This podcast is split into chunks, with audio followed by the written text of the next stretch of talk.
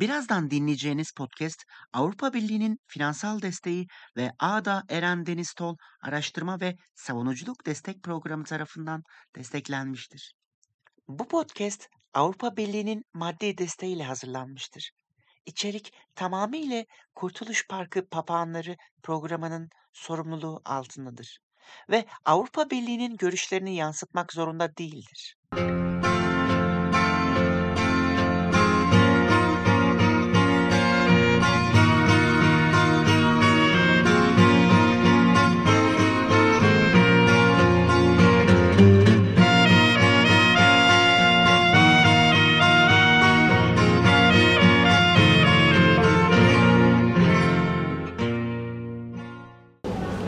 Kurtuluş Parkı Papağanlarının yeni bir bölümüyle hepinize yeniden merhaba. Bugün önemli bir konukla beraberiz. Manolya Maya ile. Çok stresli bir günün ardından buradayız.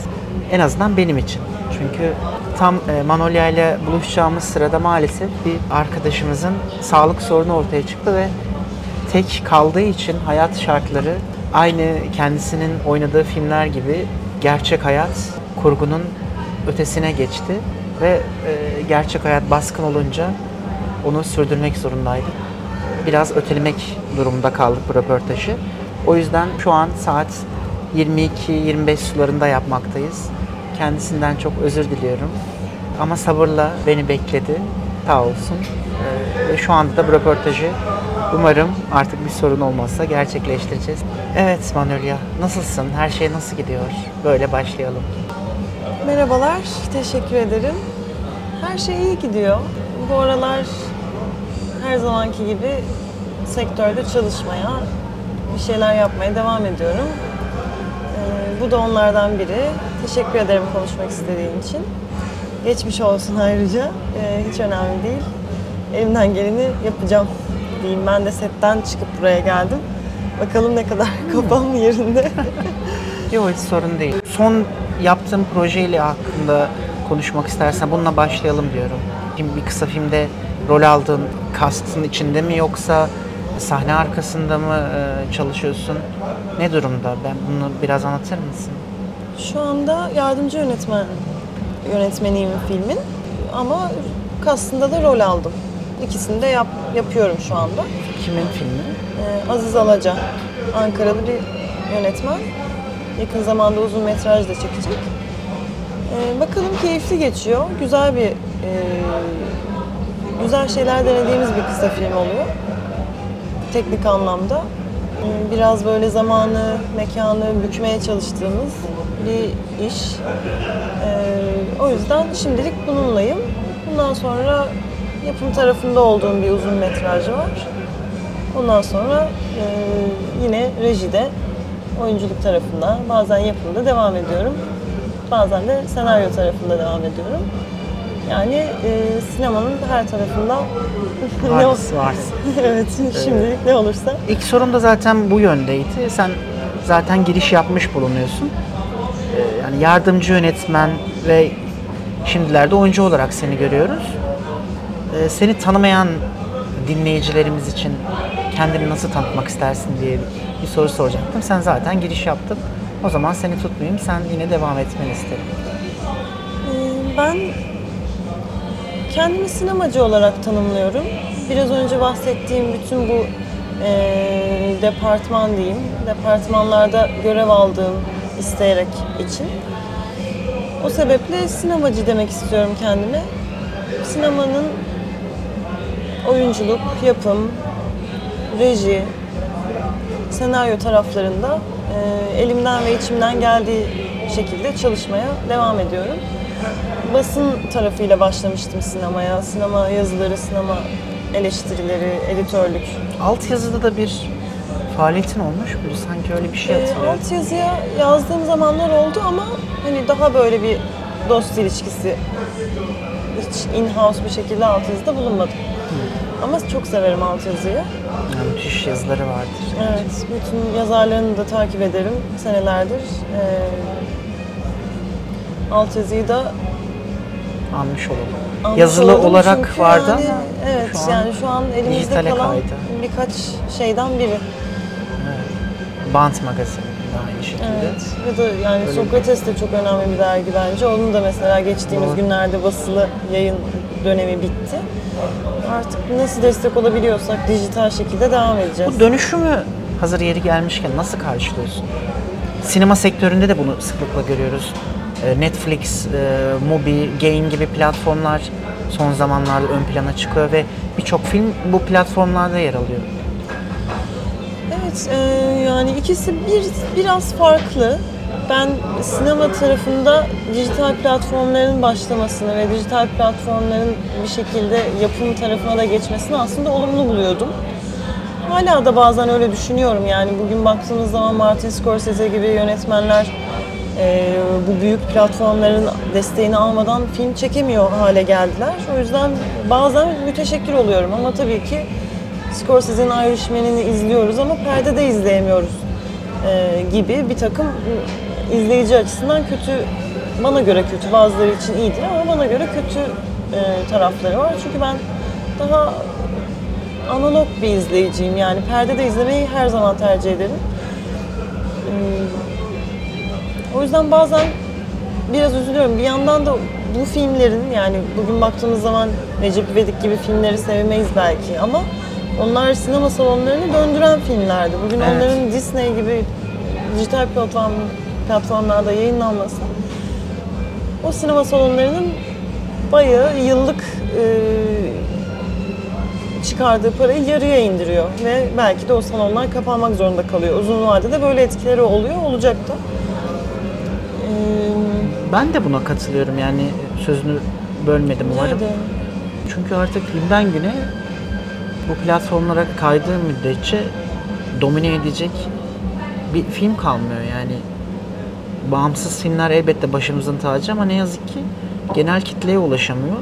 Genel kitleye ulaşacak ki bağımsız filmlerinde gösterebileceği salonlar olsun. Evet, Yani o öyle. salonların var olabilmesi için bir şekilde ayakta kalması lazım. Böyle bir piramit gibi bir şey yani çok temel şeyler üzerinden yürüyor.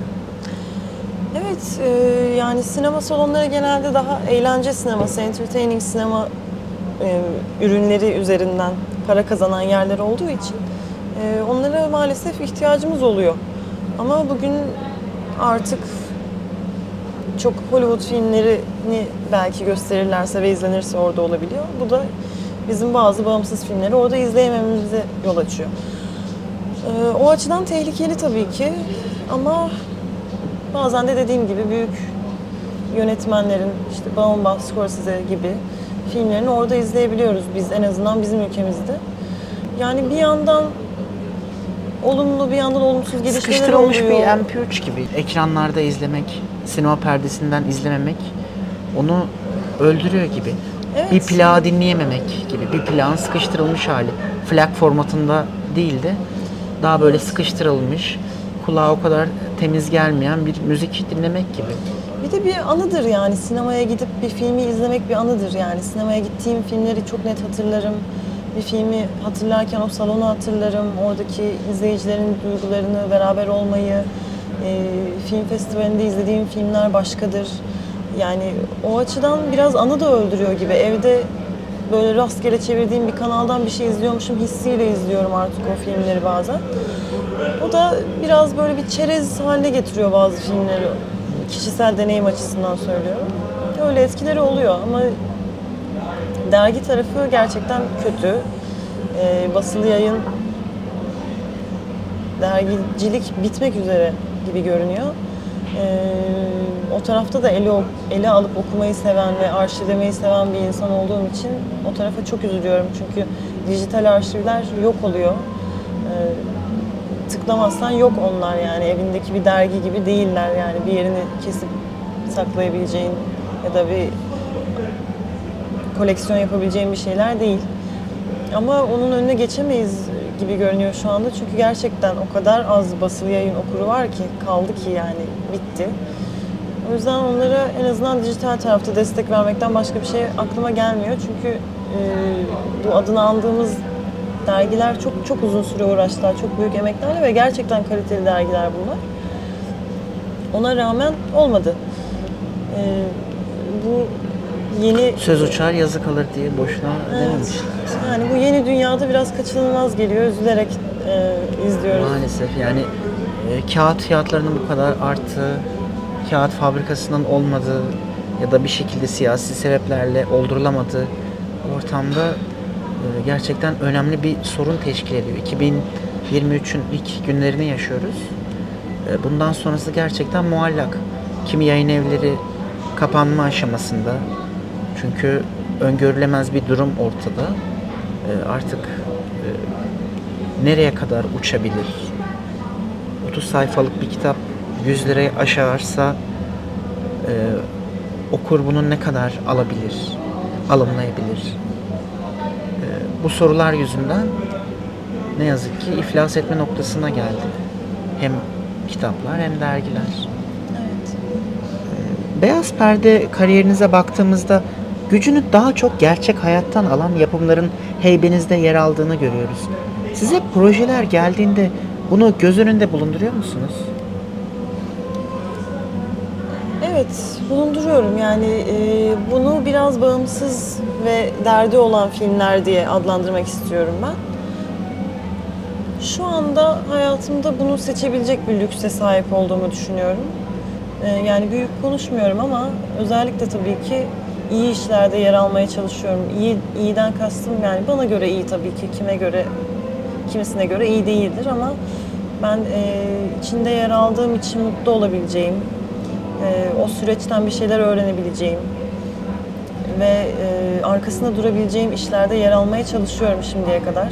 Tabii Süreç ki nasıl ilerliyor acaba ya? Senaryo nasıl geliyor?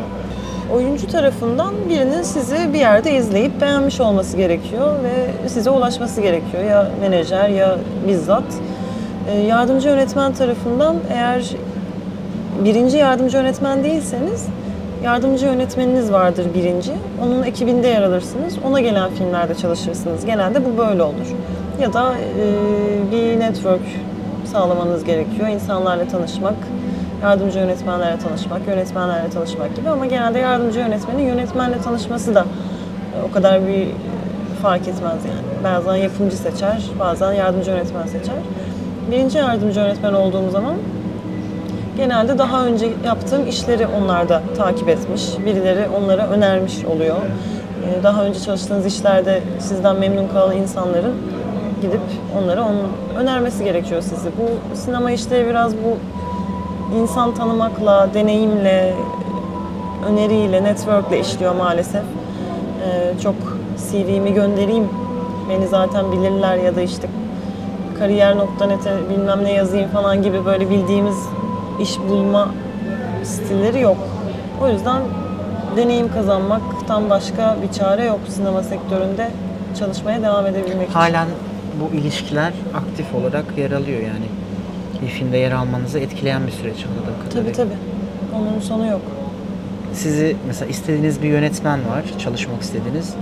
Ona kendinizi göstermek için aşama aşama galiba ilerlemek gerekiyor. Evet yani onunla tanışmanız ve daha önce yaptığınız işlerdeki insanlara referans göstermeniz gerekiyor. Ki bunların ikisi de bir mesele yani. Onu onunla konuşturayım, gideyim yönetmenle tanışayım gibi. Ee, onlar da herkese göre değil tabii ki yani. Garip iş bulma yöntemleri değil. O yüzden yavaş yavaş deneyim kazanarak bir şekilde o insanların sizi tanıması için dua ediyorsunuz. Biraz böyle gelişiyor. Bazen yönetmeni tanımak da fark etmiyor bu arada. Yönetmenler her zaman yardımcı yönetmeni de seçemiyor. İşin içinde yapımcı diye bir şey var çünkü. Olgu var. Yapımcı seçebiliyor, yapım şirketi seçebiliyor. Ee, o sırada müsait olmayabiliyorsunuz. Bir sürü dinamiği var. Aynı anda hepsinin sizi istemesi gerekiyor bir nevi. Yani biri istese öbürü Tabii, istemesi tabii. yine bir yol Tabii. tıkanıklığı Ya olur. o gün sonunda parada da anlaşamayabilirsiniz yani. Bir sürü stage'i var. Ee, sonuna kadar gidebilirseniz çalışıyorsunuz. Gerçekten yorucu bir süreç. Evet.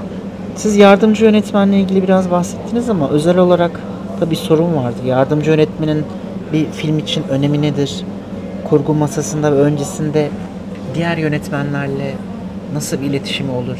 Ya da genel olarak birinci yönetmeni tamam biliyoruz ama ikinci ve üçüncü yönetmenin film için önemi nedir? Geri dönecek olursa. Yardımcı yönetmen birinci yardımcı yönetmen dediğim şey bu. Ee, yani yönetmenle diğer bütün departmanlar, diğer bütün kişiler arasındaki bağ aslında. İlk işiniz yönetmenin oyuncu yö- yönetimi ve senaryo dışında hiçbir şey düşünmeden o filmi çekmesini sağlamak. Bunun için de bütün teknik ekiple, yapım tarafıyla, mekanlarla, menajerlerle iletişimi sağlamak, onlarla anlaşmak, yönetmenin istediği şeyleri onlara ulaştırmak ve onlardan onay almak. Yani çok yani çok kapsamlı bir iş. Gerçekten oranın ikinci yönetmeni demek ya bazen yönetmenliğin daha kolay olduğunu düşünüyorum gerçekten. Tabii ki kritik kararlar veren kişi yönetmen ya da işte çok kreatif anlamda bir şey ortaya çıkarması gerekiyor ama yardımcı yönetmenin yaptığı iş de e, filmin büyük kısmını neredeyse çekmek gibi bir şey. O yüzden çok önemli. Bir emek yükünü önemli olan da önemli boyutta sizler mi taşıyorsunuz? Ya da yönetmenler böyle bir size mi topu atıyorlar? Yani e, yönetmenlik tabii ki çok zor bir şey. E, yardımcı yönetmen bütün o projeye dahil olana kadar yönetmenin başından geçenler kim bilir neler zaten. Onun verdiği emekle karşılaştırmıyorum ama emek türü olarak bambaşka iki emekten bahsediyorum. Yönetmen daha kreatif ya da daha para bulma, kendini kabul ettirme, projesine inandırma gibi çabaları o sınavlardan geçip sizin yanınıza geliyor. Ondan sonrası da sizin yönetmenin istediği her şeyi bir şekilde gerçekleştirmek oluyor amacınız. O yüzden bunun hem fiziksel hem mental olarak inanılmaz bir iş yükü var. Bir yandan da iletişim yani bütün görüntü yönetmeniyle, oyuncularla, menajerlerle, e, son asistanından ilk asistanına yani bu catering'den başlayarak mekan sorumlularından başlayarak herkesle doğru iletişimi kurmanız gerekiyor. Bunu yaparken yönetmenle de öyle bir ilişki kurmanız gerekiyor ki yani birbirinizin dilinden anlayasınız. Sette gözünün içine baktığı zaman yönetmen ne dediğini anlayacaksın ve istediğini yapacaksın. Bazen yönetmen sen o bir şey demesin diye orada oluyorsun da bir yandan. Onun söyleyemediği bir şeyi ya da yapmak istediği bir şeyi yapamadığı ona biraz bu imkanı vermek. Biraz da kötü polis olmak açıkçası. Eleştirel yönden bakarak artısını eksisini yönetmenin önüne sunmak ve Yönetmenin kafasını rahat tutmak bu her anlamda olabilir. Tabii ki bunun daha teknik kısımları var. Program yapmak, hangi, hangi sahneyi hangi saatte çekmek gerektiğine dair, kaç günde çekilir, hangi ışıkta çekilir bunların hepsini ince ince düşünerek en doğru programı çıkarmak zaten ilk görev. Ondan sonrası yani figüranların trafiğinden tutun da kostüm devamlılığına her şeye kadar yardımcı yönetmenin kontrolü altında olmak zorunda. O yüzden aynı anda bin şeyi düşünüp kontrol edip bu kadar onaylayıp şeyi nasıl yapabiliyorsunuz? Ben de Burcu, yani bilmiyorum. Başak Burcu? Başak Burcu gerçekten. Senin de Başak.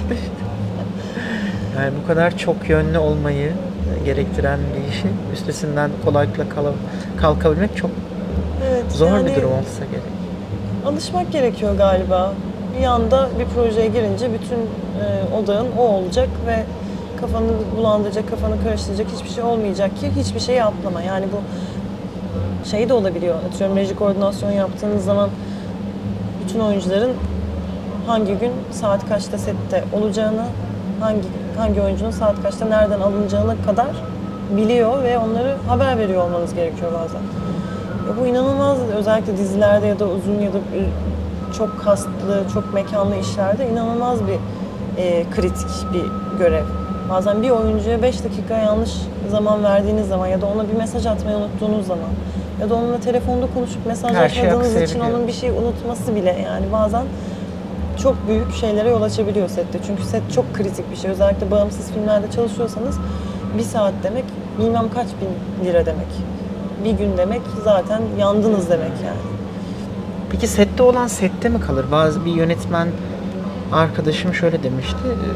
Yani sette bazen o kadar küslükler de olabiliyor, kahkahalar da olabiliyor ama set ortamında, set dışına çıkıldığı vakit aslında onlardan Evet yani set çok e, yoğun ve stresli bir ortam.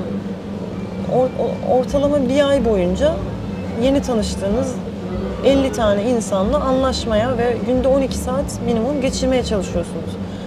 haftanın 6 günü.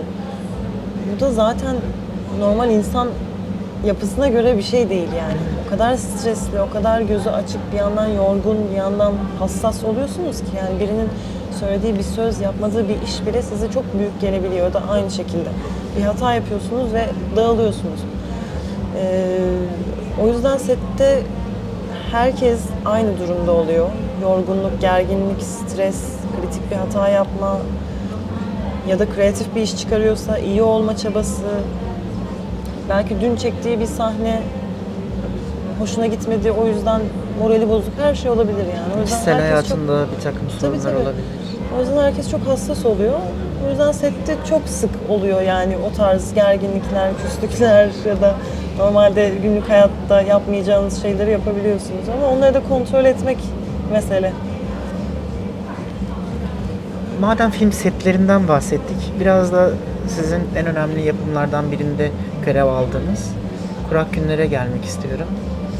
Umarım siz de bana kızmazsınız çünkü eminim bu soruyu birçok kimse sormuştur. Rica ederim. Ya. En çok e, merak edilen yön bu olsa gerek. Kurak Günler film seti e, sizin için nasıl geçti?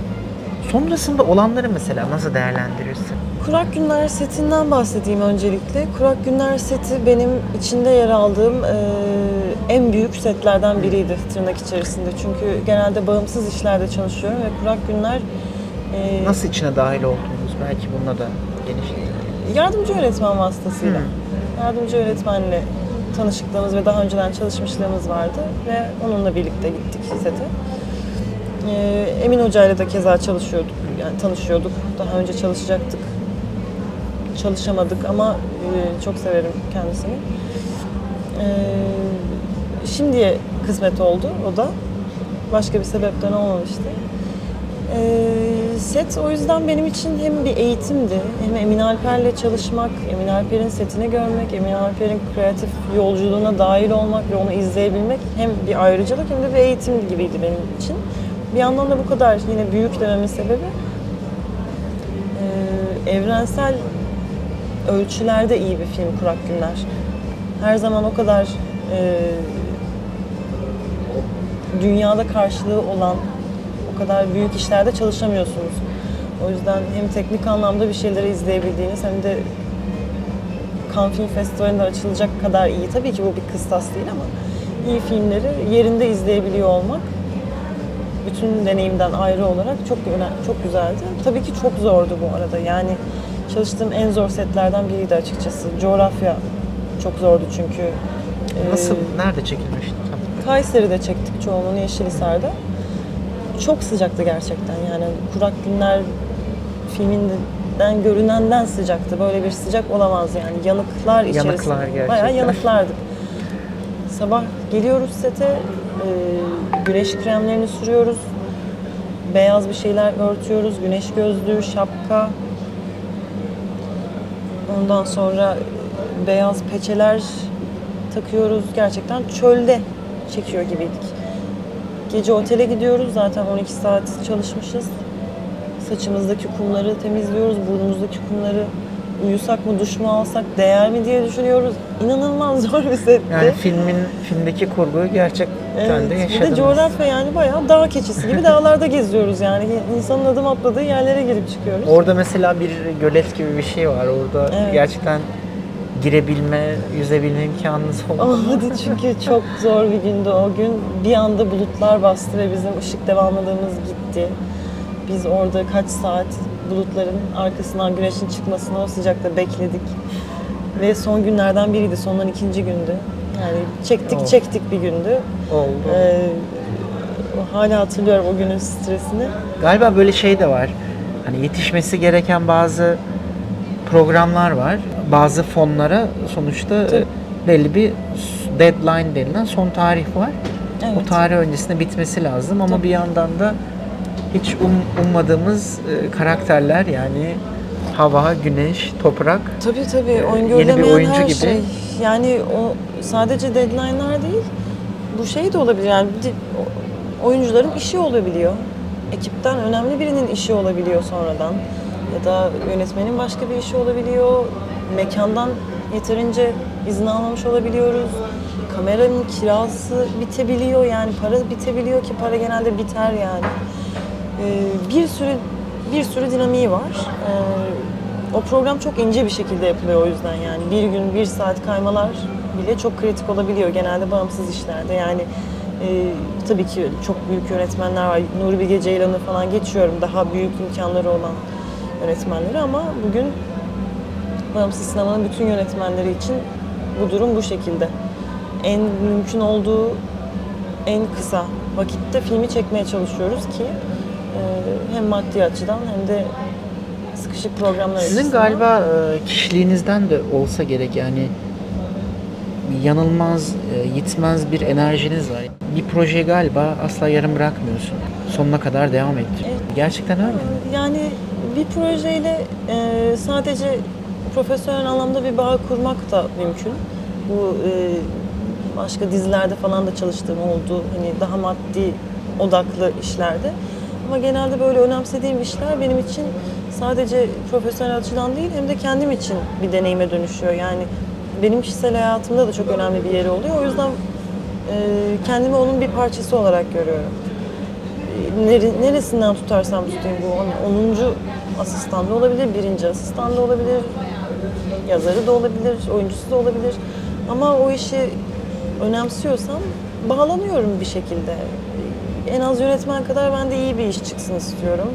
Ee, öyle bağlanınca da zaten Yarattığınız bir sanat üretimini en son bittikten sonra oturup uzaktan bakmak, belki izlemek galiba en önemli armağan bu olsa gerek. Evet aynen öyle. Yani sanatçılar için çok önemli bir şey o ürettiğin şeye bakıp e, bir oh çekmek. Çünkü üretimler üretme süreci sancılı bir süreç. Yani ben e, bir şeyler yazıyorum ve o taraftan konuşmaya çalışıyorum. Şu an teknik taraftan değil. E, o tarafta çok ahkam kesemem bu konuda ama e, o o şey karşınıza gelene kadar size bir sürü şey yaptırıyor. Yani seneleriniz onunla geçebiliyor. Bir bakmışsınız onu düşünüyorsunuz. Uykusuz olur geceler. olmadık yerlerde. Birileriyle konuşmuşsunuz, bir şeyler yaşamışsınız. Böyle bir e, bağ kurmuşsunuz. Sonunda onu kucağınıza almak gerçekten böyle bir bebeği almak gibi bir şey olmalı. E, Çekilen çile bu yüzden biraz daha Evet, dayanılır üretim kalıyor. biraz da içinden çıkan bir şey zaten. Yani bir içinde biriktirdiğin bir topu kusmak gibi bir şey de olabilir yani. E, nihayet karşında kanlı canlı bir şey görmek e, böyle bir ah tamam değermiş demek ve bir, o çektiğin acıların tırnak içerisinde e, sebepsiz olmadığını gördüğün Benim çok, yaşadığım bu. evet Bunu sebepsiz değil hiçbir şey bunun içinde demek çok önemli. insanların da alımladığı vakit aslında yalnız olmadığımızı bu düşüncelerde Evet. görüyoruz ve bireysel bir ürünü kolektif bir ürüne dönü- dönüştürmek çok rahatlatıcı bir şey. Yani bu artık benim değil. Bu hepimizin. Çünkü zaten neden yaparız ki? O, o çok tatmin edici bir duygu. sinemayla tiyatroyu kıyaslayacak olursak tiyatroda seyircinin tepkisi ani oluyor. Onu alkışlarla ölçebiliyorsunuz ama sinemada ancak bu film bittikten sonra bunun pe- beyaz perdeye yansıdığı an seyircinin tepkisini görebiliyoruz ve o festivallerle buluştuğu an onları ölçebiliyoruz. Bunun içinde bir sabır deryasının aynı Sisyphos'un söyleni gibi o topu dik yamaca doğru taşımak, taşırken de yılmamak sanırım en önemli meziyet bu olsa gerek. Evet. Yani tiyatro üretimleri de o aşamaya gelene kadar birçok şeyden geçiyor tabii ki ama özellikle sinemada izlediğin bir şeyin bir insanlarla buluştuğunu görmek gerçekten 3 seneden falan başlıyor. Yani onu yazdın, birilerine okuttun, kabul ettin, bitirdin, para buldun, çektin, kurguladın, rengini yaptın, sesini yaptın, festivallere gönderdin, başvurular bilmem neler. Zaten senelerce onunla yatıp kalktığın bir şey. O kadar sabırlı olman gerekiyor ki. Ee, bazen bu sabırsızlık da çok zarar verebiliyor filmlere. Ben şuna yetiştireyim, ben hemen çıkarayım, ben önümüzde şu festival var ona yetişsin, şu hemen izlesin diye diye bazen zamanı olmayan e, işler çıkıyor. Yani bu bir fırından yemeği erken almak gibi bir şey. Bazen zamanı değildir. e, Belmin Söylemez Aynı Aynayı 2017'den önce yazmaya başladı mesela. 2017'de hatta yazmıştı. Pandemi süreci girdi. 2015'lerden başlayan bir süreç yani. Biz bugün 2022'de izledik. 2022'nin sonunda izledik o filmi. Evet. Düşünün ki o zamandan bu zamana içinde büyüttüğü bir şey var. Kimse belki belki herkes de paylaşmak istiyor ama e, zamanı değil. Ki herkes de onun e, bir sonraki üretimini büyük bir heyecanla bekliyordu. Ama ne kadar bence bir süreç uzun olursa ve onun üstünde çalışılırsa ortaya çıkan ürün de o kadar zamana yenik düşmeyen derecede. Yıllar boyunca izlenebiliyor. Bir 30 yıl sonra bile izlenebilir. Nicelik değil, niteliğin önemli olduğu bünyeler için bu kıstas bence önemli. Evet, kaç tane film çektin, nereye gönderdin, nereye yetişti, kaç senede kaç film çektin bunların bir önemi yok. Bazen hayatın boyunca bir ürün çıkarırsın ama o, o çok özeldir ve izleyiciye geçmiştir ve bundan 100 yıl sonra da biri onu izleyip bir şey ya da okuyup bir şey anlayacaktır yani. Kıstasları bu olmalı bence zaten işlerin. Bu mesela Netflix'in en sevmediğim yönü, biraz samimi konuşmam gerekirse, bir sanat ürünü hakkında çok kon- konuşulmasına imkan vermeden bir sonraki işe geçmesi, o işe geçerken bir ay sonra, belki de iki hafta sonra yeni bir ürün ortaya koyması ve diğer ürün yine hasır altı edilmesi. Böyle böyle zamanı tüketme odaklı, yani kapitalizmin farklı bir türü. E, Kısaca böyle üzerine, özetleyebilirim. Tüketim üzerine e, bunu ver, biraz daha ver, bir daha ver, bir daha ver diye diye bir tüketim alışkanlığına dönüştü dijital platformların üretim süreçleri. Yani kıstasları bu oldu. İzleyici de bunları istiyor artık. Bunu e, bu bitti, yenisi yok mu? Bir tane daha var, bir bölüm daha. Ondan başka yok mu? İkinci sezon gelsin, yeni bir şey yok mu? Bunu izledik mi? İzledik kaç puan verdin? 10 tamam geç falan. Hani böyle bir şey dönüştü. Dediğim gibi Netflix'te orada burada izlediğim filmler artık benim için bayağı rastgele denk geldiğim, bir ulusal kanalda denk geldiğim bir şey deneyimine de dö- dönüştü benim için. Yani uzun süre etkisinde kalayım, üzerine konuşalım, yazılar yazalım, bir yerlerde konuşalım. Bir, onun bir demlenme süresine izin vermiyor o e, platformlar. Tabii ki yine izleyici kendi bunu yapabilir ama böyle bir alışkanlık edindirdi insanlara maalesef. Edebiyatta nasıl yaratıcı yazarlık varsa belki de sinemada da yaratıcı izleyicilik gibi bir kavramın ön plana çıkması gerek. Yani izleyici biraz zeki davranarak hangi seyrin önemli olduğunu, hangisinin uzun planda kendisine yararlı olabileceğini, dimağında önemli bir yer bırakabileceğini, daha değişik aromaları bırakabileceğini, 5 sene sonra o filmi hatırladığında yine farklı bir yanını hatırlayabileceğini düşünmeli. O yönde seyir zevkini ortaya koymalı. Belki bu şekilde yönlendirerek izleyenlerin yönlendirilmesi çok mantıklı olabilir. Evet, bilinçli izleyici diye bir şey var. Tabii ki o bir hmm, yani herkes bu şekilde izlemek zorunda değil. Sinema baktığın zaman kaba bir şekilde ikiye ayrılabiliyor. Entertaining tarafıyla işte bizim sanat dediğimiz biraz da üstten bir yerden tarafı. Ee, ne istediğine bağlı o sinemadan. Beni eğlendir, beni oyala, ee, benim e, keyifli vakit geçirmemi sağla gibi bir amacım varsa zaten kimse sana karışmasın ama diğer tarafın alıcısıysan biraz daha dikkatli olmak gerekiyor bence. Özellikle üretim süreçleri içerisinde bulunan insanlar için bu önemli oluyor. Yani sizin en az 3 senenizi verdiğiniz bir işi e, çıkarıyorsunuz ortaya. Sizin bebeğinizi çıkarıyorsunuz ve ona onu iki günde izleyip e, ben beğenmedim diye bir tweet atıyor. Ben 5 puan verdim, ben 10 verdim. Tamam güzel ee, falan filan deyip geçiyorlar. Yani e, bu üretici tarafındaki insanlar için bence çok heves kırıcı bir şey.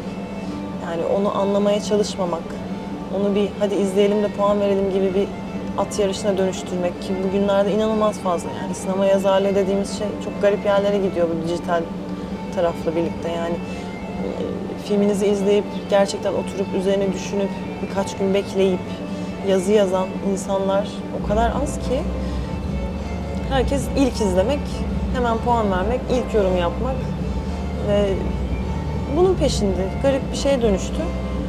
O yüzden birkaç tane insan kaldı diyebilirim. Gerçekten filminizi izleyip üzerine düşünüp neden onu çektiniz, ne yaptınız, ne anlatmak istediniz, neden öyle bir kamera dili kullandığınız gibi bir yerlerden onu e, anlamaya çalışıp yorum yapan beğenmeye de bilir ama en azından anlamaya çalışan sinema yazarı eleştirmeni de çok az kaldı.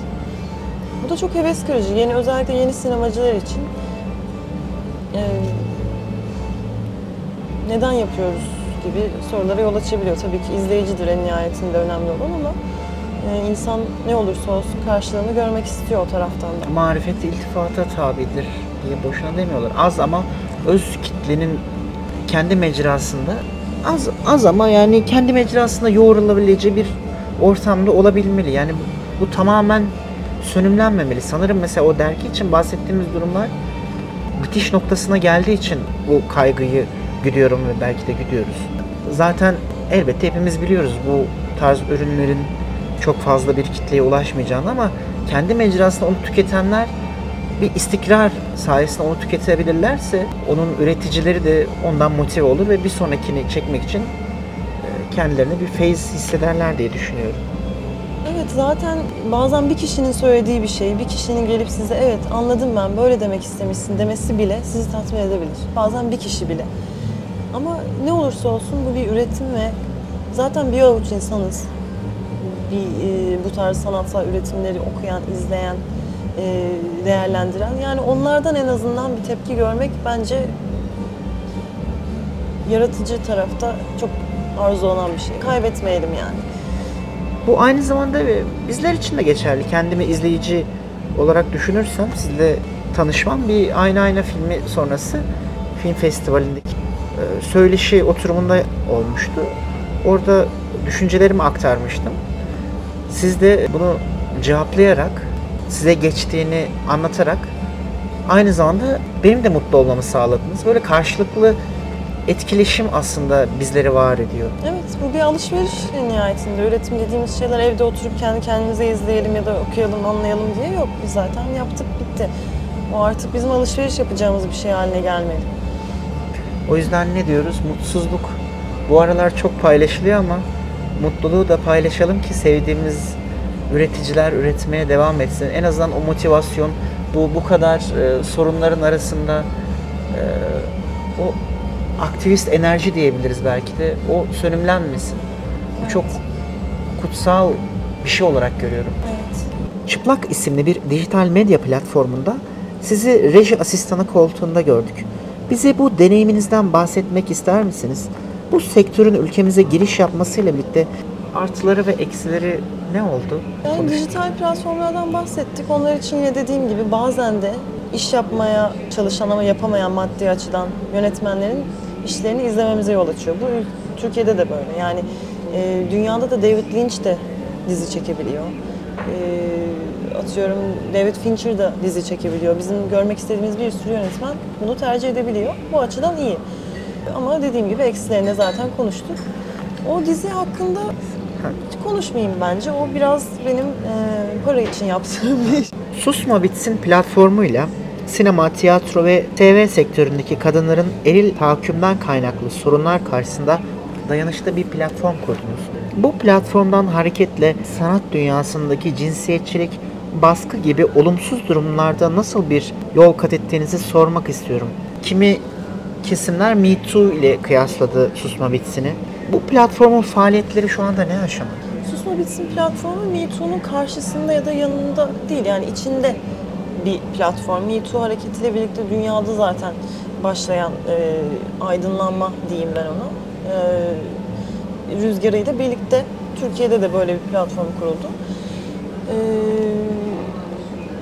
kısa vadede çok büyük etkilerini gördük Susma Bitsin'in. E, Susma Bitsin'in bir şeyi vardır. Uykularınız kaçsın diye bir şey sloganı vardır. Ben onun e, çok faydalı olduğunu düşünüyorum. Çünkü gerçekten e, görüyorum ki uykuları kaçıyor. Yani ben acaba bir şey yapmış olabilir miyim? Ben doğru davranıyor olabilir miyim? Ben ya yanlış bir şey yaparsam diye e, önden bir kendini tartan erkek sayısı kesinlikle çok fazla artık. E, bir korkuyla da olsa böyle bir şey yarattı Susma Bitsin. Bu açıdan çok önemli çünkü sinema sektöründe akıl almaz derecede eril tahakküm, e, erkeklerin hiyerarşisi, erkeklerin önceliği, erkeklerin istediğini yapabilmesi, erkeklerin sizden daha çok para kazanması, erkeklerin daha çok kolay iş bulması, erkeklerin daha yetenekli olduğunu sanılması. Yani bunlar sinema sektöründe o kadar fazla ki tacizlere zaten gelsem yani sabaha kadar konuşuruz. bir şekilde erkeklerin kendine her şeyi hak görmesi diye özetleyeyim. Çok fazla. Ee, susma bitsin de en azından e, bunları aramızda konuşmak bile yani hiçbir yaptırım uygulanmasa bile aramızda konuşmak bir kere iyi hissettiriyor. Kendini yalnız hissetmiyorsun. Başına gelen şeyleri insanlarla paylaşıyorsun. Bazen sen orada başına gelen bir şey anlatıyorsun. Oradaki başka bir yapımcı kadın, yönetmen kadın, oyuncu kadın o insanla çalışmak istemiyor ya da çalışacağı zaman tetikte oluyor, at- atıyorum, bilgi sahibi oluyor. E, kendi aramızda olsa bile çok önemli bunlar. E, Böyle platformlara çok ihtiyacımız var. Katılımının daha yüksek olması gerekiyor. E, ben- Sadece mesela sinema ile tiyatroyla mı e, kısıtlı yoksa Yok, bence diğer bütün sahne sektörlerde. sanatları Bütün sektörlerde var. Ya erkeklik dediğin şey her alanda var zaten. Ee, profesyonel anlamda yapılan her şeyde erkeklik e, bir sorun. O yüzden e, bence bütün platformlar, bütün meslek kollarında olması gereken platform şekli bence susma bitsin. Ee, biz bunu kendi aramızda yapabildik çünkü zaten hani bu ancak bu şekilde olabiliyor şu anda. Ee, çok faydalı olduğunu düşünüyorum. Kısa sürede biz de aramızda bir sürü şeyi deneyimledik. Bazı atölyeler oldu platformda. Biz bizim için de bir sürü şey yeni. Biz de bir sürü şey öğreniyoruz. Ya bazen e, birinin size yaptığı hareketi siz anlamıyorsunuz. Siz yanlış bir şey, tepki verebiliyorsunuz. E, birinin birine yaptığı bir şeyi yanlış değerlendirebiliyorsunuz. Yanlış taraftan bakabiliyorsunuz. Bu kadın erkek hiç fark etmez cinsiyeti, e, yönelimi vesaire insanlık e, şeyi, insanlık e, cahilliği diyeyim. O süreç bize de bir sürü şey öğretti. Kendi aramızda bir sürü şey fark ettik. E, o açıdan çok önemli. E, şu anda hala devam ediyor bildiğimiz gibi faaliyetlere. Bazen dava süreçlerimiz oluyor. Onlara destek olmak. Ya destek bile çok önemli. Birine yalnız hissetmemek. Evet yani birilerinin size gelip yani elini omzuna koyup ben de buradayım, ben de böyle şeyler yaşadım ya da yaşamasa bile yani ben senin yanındayım ve sana inanıyorum demesi bile çok önemli. Çünkü e, inanmıyorlar genelde. Yani birini inandırmak da inanılmaz e, boğucu bir süreç. Birilerini yaşadığın bir şeye inandırmaya çalışmak.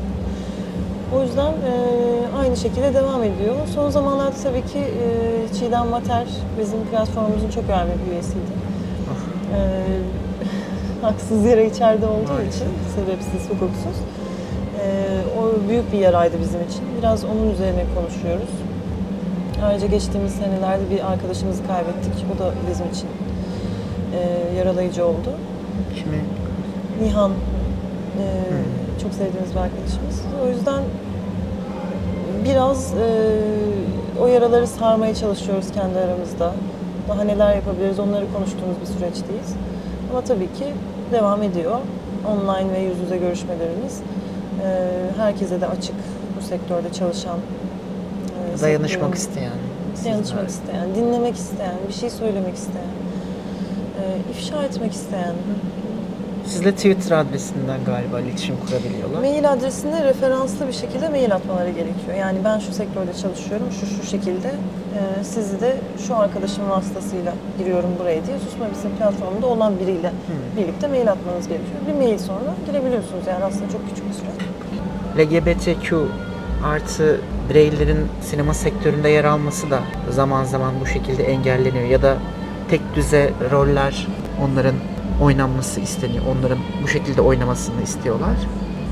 Halbuki fikirleri, düşün dünyaları çok daha jestleri, mimikleriyle, oyunculuk tarzıyla çok daha geniş yelpazede bir oyunculuk tecrübesi olabilecekken onları kısıtlıyorlar.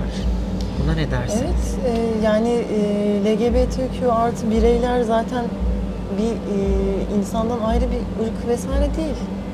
Normal hetero bir kadın erkek e, nasıl rol yapabiliyorsa, nasıl e, bir karakteri değerlendirebiliyorsa o da aynı şekilde değerlendirebilir. Yani bunu bunu Tartışmak bile çok saçma. Ee, Birçok sektörde o e, o bireyler hala bir karikatür. Evet işte bunu aşamadığımız müddetçe Karikatür. O öyle hareket eder, bu böyle yapar. Yani ben niye e, LGBTQ artı bireylerin o cinsel yöneliminden ayrı bir şeyle e, anlatıldığı bir film izlemiyorum mesela. Hiç bana yöneliminden bahsetme. Normal başrol bir karakter. Ben filmde ne yapıyorsam onu yapsın mesela atıyorum. İşle ilgili bir durum olsun, aileyle ilgili bir durum olsun ama hiç ondan mesela hiç bahsetmedim. Yani biz öyle bir karikatür var ki kafamızda. O e, trans bir birey böyle yapar, böyle giyinir, böyle hareket eder. Bütün derdi budur, işte e, bütün sorunu budur falan. Böyle bir şey yok. sürekli şiddet gören Ha, yani, trans seksistçisi rolünden öteye götüremiyorlar maalesef. Evet. Yani normal kastedebileceğin bir karakteri niye hetero yapmak zorundasın? Ne farkı var? Hani e, çok yolumuz var yani gerçekten o konuda inanılmaz kötü sektör. Senin gibi üretim yapanların yazacağı yeni senaryolarda bu durum tersiz olacak. Çok isterim yani e, o yola bir tuğla döşemek çok isteyeceğim bir şey benim. Yani istiyorum ki insanlar ya burada bir e, trans birey var atıyorum ama hiç ondan bahsedilmiyor desinler mesela hiç. Onunla ilgili bir şey anlatmıyor olsun o film ve o insanlar şok olsun çünkü o da bir insandır yani. ne alakası var? Çok garip. Kısacası herkesin nasıl sanatıyla konuşulduğu bir gündem varsa o da Benim- sanatıyla konuşulsun istiyor. Yani Benim filmden ben de sanatıyla konuşulsun istiyorum. Yani ben de heterologdan sanat bahsediyor muyuz mesela? Ha, bunun gibi yani Filmden sonra benim heterologumla ilgili bir mevzu açılıyor mu? Onun da açılmamalı. Yani bu, bu, bu yani tartışmak bile çok ya bu garip ötekilik geliyor. yabancı görmekle zaten başlıyor. Evet. Sen onu yabancı gördüğün için sürekli seks işçisi rolünde oynatıyorsun. Seks işçisi rolünde şiddet mağduru rolünde oynatıyorsun. Halbuki biz demiyor muyuz? Feminist perspektifte yani mağduru sürekli ön plana atmanın aslında onu yüceltmediğini, Evet, kadına bu- şiddet bu- uygulayan erkek değildir söyleminin ne kadar berbat bir söylem olduğunu. Yani bunu böyle söylerken e, LGBTQ gündemi için de aynı şekilde böyle düşünmek lazım. Yani onları e, zaten herkesin aklına gelen ilk şekilde ya da herkesin kafasındaki karikatür şekilde yazmak ve işte izleyicinin, okuyucunun karşısına çıkarmak o yoldan yani o bütün fikirlere bir şey daha döşemek oluyor yani ekstra bir şey yapmış olmuyorsunuz. Şiddet mağduru, işte ailesiyle şöyle problem var, seks işçiliği yapmak zorunda kalıyor. Tamam. E yani ne dedin şimdi sen yani? Yeni bir şey söyledin mi? Derdi ne yani? Bu filmin derdi ne? O, Anlatmak istediği mesaj ne o içeriyor? dünyaya yeni hiçbir şey söylemeden bu böyle gelmiş böyle gider demek gibi bir şey oluyor yani. Aklıma mesela Almodovar'ın filmi geliyor La Piel que Habito. Mesela çok farklı bir kurgu vardı bence. E, Nasıl desem çok iyi bir sinemaya izleyicisi değilim ama oradaki Almodovar'ın ortaya koyduğu portre bence çok özgün bir biçimdeydi. Almodovar zaten e, LGBT bireylerin temsili konusunda kesinlikle çığır açmış bir yönetmen. Yani e, ve o zamanda yani çok geçmiş bir zamandan bahsetmiyoruz maalesef ama e, zamanı için temsil konusunda kesinlikle eşsiz bir yönetmen. Evet. Can TV'de Abidin Çetin ile olan röportajınızda gelen bir soru üzerine bir karakter ne kadar benden uzak bir karakterse onu oynamak isterdim diyorsunuz. Biraz bu söyleminizi açmak gerekirse bu durumun sizin zor karakterleri deneyimlemek istemenizden kaynaklı kendinize yeni alanlar hissiyatından mı ileri geldiğini söylemek mümkün? Ee, Şöyle, e, oyunculuk adı üzerinde oyun. Eğlenceli bir oyun alanı yani bunu bir oyun olarak görmek, o süreçten zevk almak benim için çok önemli. O yüzden benden çok uzak, benimle hiç alakası olmayan, benim hatta anlamakta güçlük çektiğim bir karakteri e, canlandırmak benim için normalde asla empati kurmayacağım belki, normalde asla anlamaya çabalamayacağım bir karakter tipini anlamaya çalıştığım bir süreç olacak ve bu benim için çok garip bir deneyim olacak. O yüzden bunu bir oyun olarak görüp en uzaktaki en renkli şeyi seçmek istiyorum. Yani Çünkü oyunculuk dediğimiz gibi birilerini anlamak, empati kurmak, onlar gibi davranmak, onların ayakkabılarını giymek. E bunu da zaten kendinize az çok benzer karakterleri oynadığınız zaman çok da uzağa gitmemiş oluyorsunuz aslında. Ben böyle çok uzağa gitmeyi çok eğlenceli bulurum diye o şekilde söyledim aslında. Bir yandan da bu bir öğreti. Bir insanı tanımak gibi bir şey bir karakter oynamak. Ve birini tanımak ve çok garip birini tanımak, size hiç benzemeyen birini tanımak da çok çekici geliyor. Aslında tam olarak da böyle olması gerekiyor. Bir sinema oyuncusunun ya da tiyatro oyuncusunun kendine bunu oynamam gibi bir dizi kurallar silsile içerisinde hareket etmesi, kendini kısıtlaması ve aslında tam olarak oyunculuk prensibine biraz aykırı gibi geliyor bana.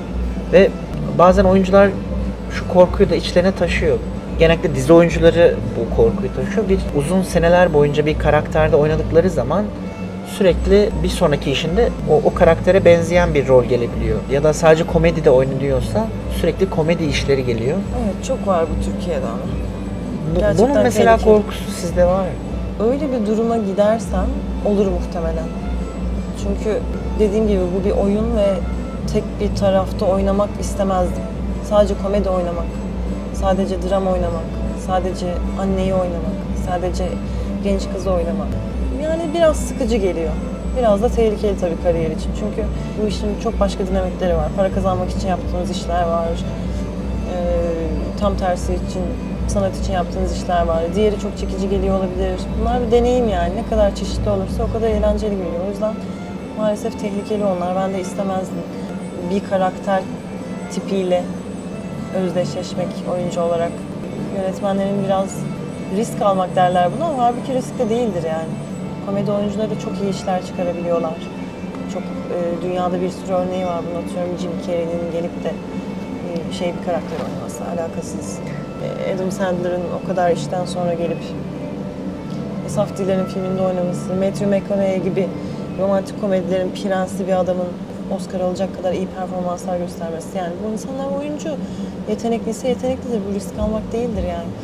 Bunlar bir şansı olmamalı yani bir yönetmenin size gelip garip bir rol teklif etmesi. Yaratıcı kavramı yine ön plana koyacağım. Burada da yaratıcı yönetmenlik diyeceğim. Evet. Çünkü bir yönetmen hazıra kaçıp bir önceki başka bir yönetmenin filminde bu güzel bir dram rolü oynamış. Bu kadın mağdurun temsilini çok iyi yansıtmış. Benim filmimde de zaten bir mağdur rol var. En iyisi bunu buradan alayım. Bu şekilde yansıtayım. Sadece dekoru değiştireyim gibi bir hazıra konma da yapabilir.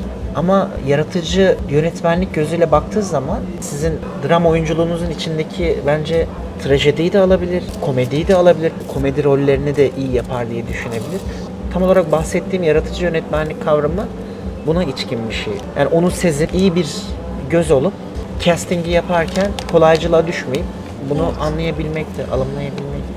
Yani bir komedi filmi izlerken de bir oyuncunun içinde drama oynayabilme potansiyelini görebilirsiniz. İlla drama izleyip aa evet bu bunu oynar demenize gerek yok. Nur Bilge Ceylan'ın, Zeki Demirkubuz'un Murat Cemci ile çalışması ya da diğerlerinin Murat Cemci ile çalışması komedilerin atıyorum bir örnek. Ee, oynayabilir yani beğeniriz beğenmeyiz ama o- oluyor. Ve o insanlar onları komedide izleyip seçiyor da olabilir. Bazen bir mimik, bazen yaşanmışlığı, bazen zekasına güvenirsiniz oyuncuların. Diğer türlü risksiz, hazıra konmak, tekrara düşmek gibi geliyor bana.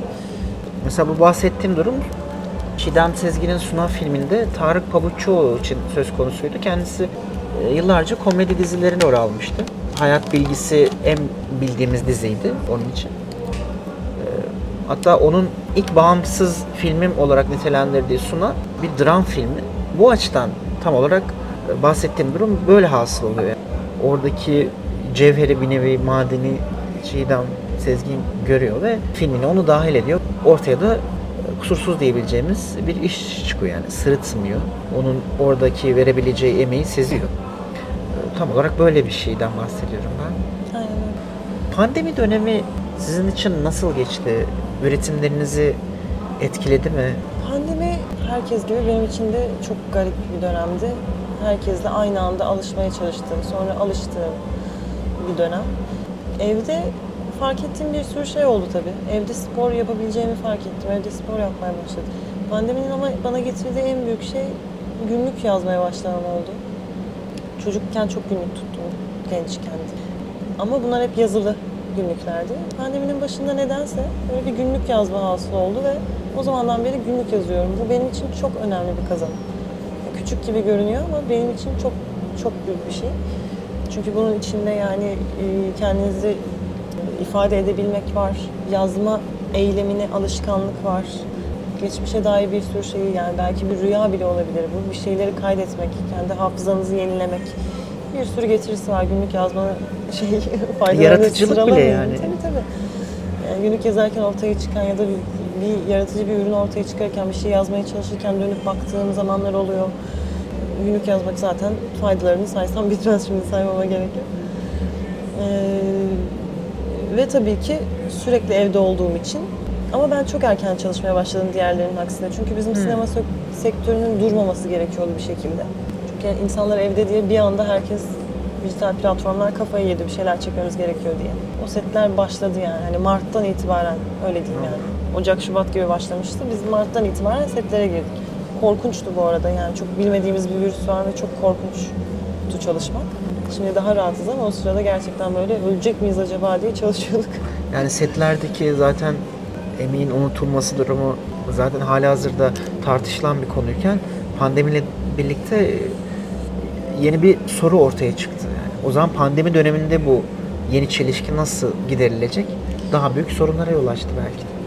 Evet yani zaten set ortamları yani bir kere kapalı ortamlar oluyor, içeri duman basılıyor, e, sigara içiliyor vesaire yani bir sürü e, oradan herhangi bir hastalık kapmadan çıkma im- ihtimalin yok ya da servislerle gidiyorsun bazen. E, aynı şeylerden yemek yiyorsun, yiyorsun, muhabbet ediyorsun, konuşuyorsun, maske takılmıyor yani böyle şeyler. O yüzden e, kork- bir yandan korkunç bir yandan riskli yerler. Ama ben çok uzun süre evde kalmamış oldum böylece ama evde kaldığım zamanlarda da sürekli bir şeyler izlemek, okumak gibi artıları oldu. Tabii ki herkes gibi ben de garip garip hobiler edindim. Kolaja falan başladım evde ne alaka. Öyle garip hobiler edinmiştim bir ara. Ee, ya da işte programlar öğrendim bilgisayardan. İşte çizim yaratıcılık tam olarak böyle değil mi? Bilinç dışını serbest bıraktığımız zaman onu dinlemeye, kendimizi dinlemeye zaman Evet, ayırdığımız zaman kendimizi dinlemek gibi evet. O zaman gerçekten sanat üretimi Hı hı. en coşkun şekilde ortaya çıkmaz. mı? Evet bazen de öyle bir pandemiye ihtiyaç oluyor sanki çünkü Boş zaman. bir hayat akarken durup kendini dinlemek çok zor yani o FOMO Tempoda, dediğimiz evet. şey var. Bir sürü şey merak Dedik, ediyoruz. az önce yetiştirilmesi gereken tarihler. E, sosyal hayatı kaçırmak, yeni çıkan bir şeyleri kaçırmak gibi bir sürü e, kafa karıştırıcı şey var. Böyle bazen bütün dünya dursun istiyorsun yani. Bir anda bütün dünya şu anda dursun, hiç kimse yeni bir şey yapmasın, seni bir yere çağırmasın, bir şey konuşmasın, üretmesin. Ben biraz düşüneceğim demek istiyorsun yani mental olarak. O yüzden öyle bir ona yakın bir süreç bazen gerekiyor sanki dünyaya. Hayvanlar bile öyle sokağa fırladı ya Hmm, yani o dönemde ormanlardan geldiler. Biraz dünyanın dinlenmesine iyi taraftan bakmaya çalışıyorum o açıdan. Balık görmek falan çok garip deneyimlerdi. Bir daha İkili- yaşamayız umarım ama Evet, yani evet, belki umarım. durmayı öğrensek iyi olur. O iklim dengesini koruyabilsek belki şu sera gazı oluşumunu daha mantıklı çözümler getirebilsek, Kyoto protokolüne alternatif durumlar ortaya koyabilsek zaten halihazırda doğa dengesini bulacak ama maalesef doğaya Yani bir yok, izin şans vermiyoruz. tanıyamıyoruz, izin vermiyoruz. Bu röportajın gösterime gireceği göst tırnak içinde hani sinemada olduğu gibi e, faaliyete gireceği zaman belki de sizin Ayna Ayna filminizin de vizyona girdiği dönemde denk düşecek. O yüzden aynı anda denk gelince soracaklar. Ya neden Ayna Ayna filmini sormadın? Niye sormuyorum? Çünkü Ayna Ayna filmi e, Belmin Söylemez'le birlikte Nisan aylarında konuşmak istenilen öyle olması gereken soru cevap silsilesi.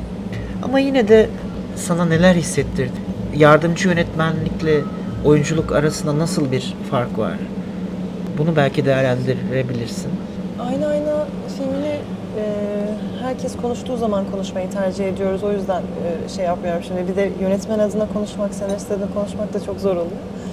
Ama kendi açımdan değerlendirmem gerekirse biraz özet gibi. Aynı ayna benim hayatımın en önemli işi diyeyim. İşlemeyi de sevmem filmleri ama bazen kullanıyoruz işte.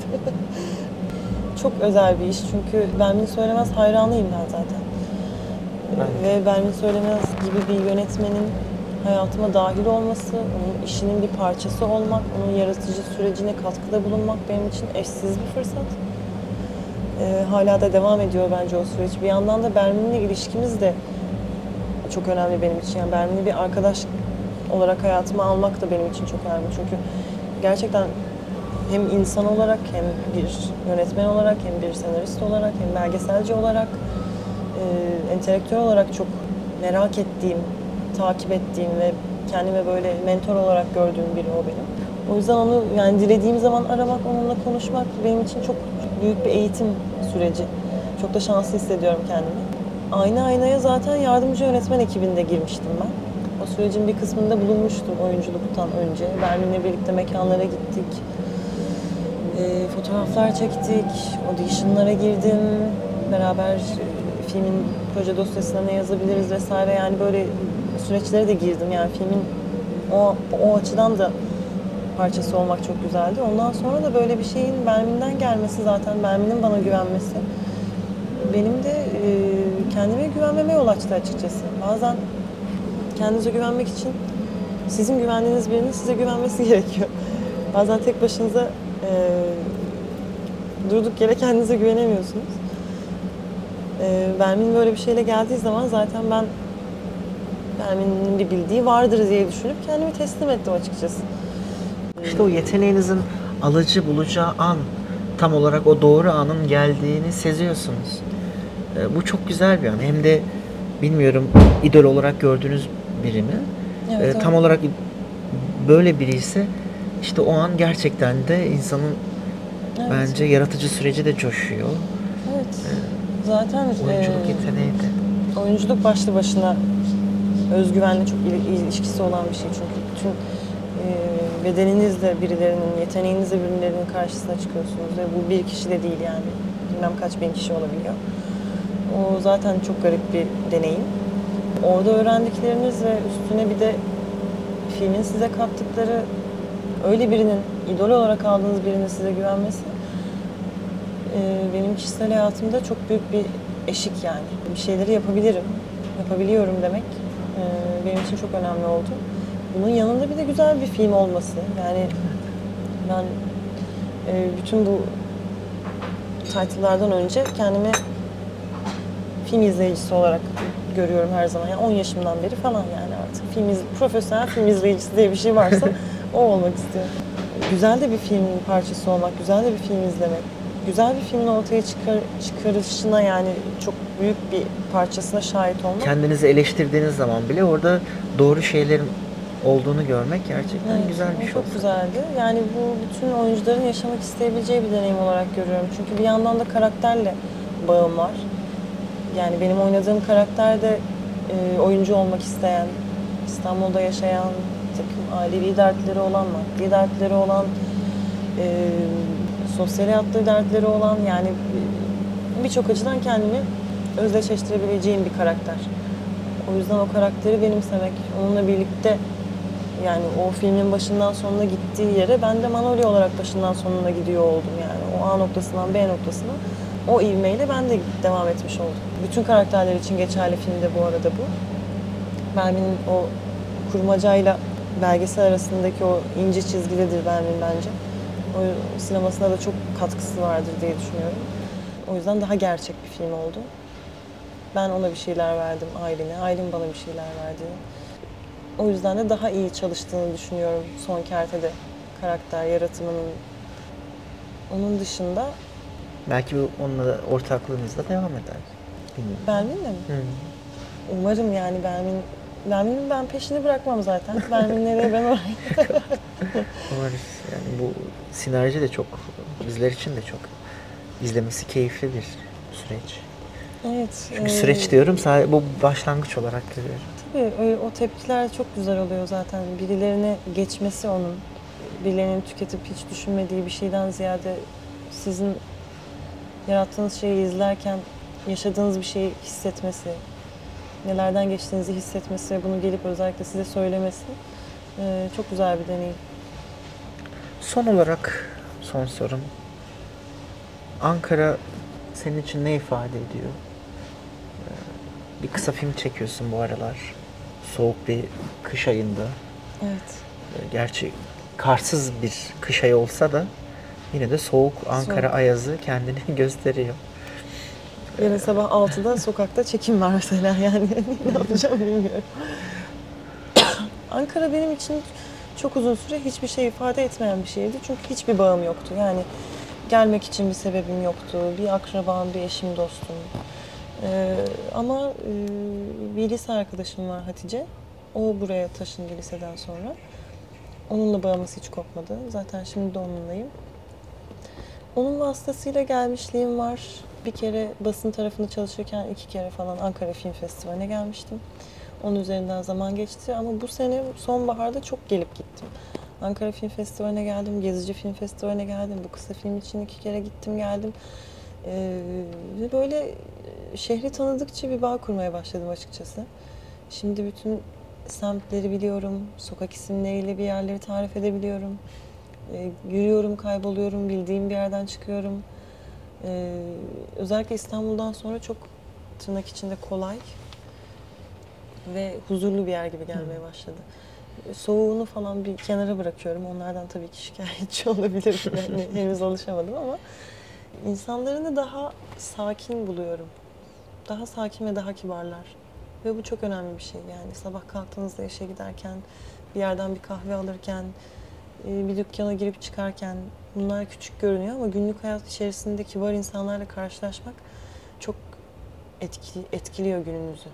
Onu fark ettim Ankara'ya geldiğim zaman. Yani o kaotik bir şey, koşturarak bir şey yaşamıyorsunuz. Onun dışında tabii ki tiyatro burada çok iyi. Tiyatro sektörü, e, sinema izleyicisi çok iyi. Yani karşılaştırmak istemiyorum ama gittiğimiz birçok festivalden daha iyi bir izleyici var burada. Ee, mekanlar keşfediyorum, çok iyi şeyler yiyorum, içiyorum. Böyle bir gittikçe buraya ısındım açıkçası. O zaman Ee, sizi Ankara'ya transfer. Yani işimi yapabilsem düşünürdüm ama işimi maalesef İstanbul dışında başka hiçbir yerde yapamıyorum. Ee, bizim böyle bir sektörel kısıtlamamız var. Ama e, en azından sebepsiz yere gelip gitmeyi düşünüyorum. Ankara'ya artık. Daha bir sebep olmasına gerek yok. Bir de e, bir film izlemiştim burada ben. 2018, 2017 Ankara Film Festivali'nde e, Werner Herzog retrospektifi vardı. Ve Fitzcarraldo diye bir filmi vardır Werner Herzog. Hmm, karanlık bir filmdi galiba. Ee, insanın karanlığı dersem daha doğru olur sanırım. Ee, o filmi izlediğim günü unutamıyorum. Yani o film o filmi izlediğim anda çıktığım, oturduğum kafenin, oturduğum sandalyesini bile unutamıyorum ki Ankara'ya geldiğim zaman o sandalyeye bir otururum. Öyle bir şey yaşadım ben o filmi Sanki o- sonra. O filmin uzantısı gibiydi o sandalye belki o. Bütün gün hava. oradan çıkınca yemek yemeye gittiğim yer. Çünkü o gün ben bir büyü, büyülenmiş gibiydim. Ve bütün gün karşıma çıkan herkese o filmden bahsetmiştim. Aslında hiçbir sohbete odaklanamamıştım. Bazen bir film gelip bir şehri sizin için özel yapabiliyor.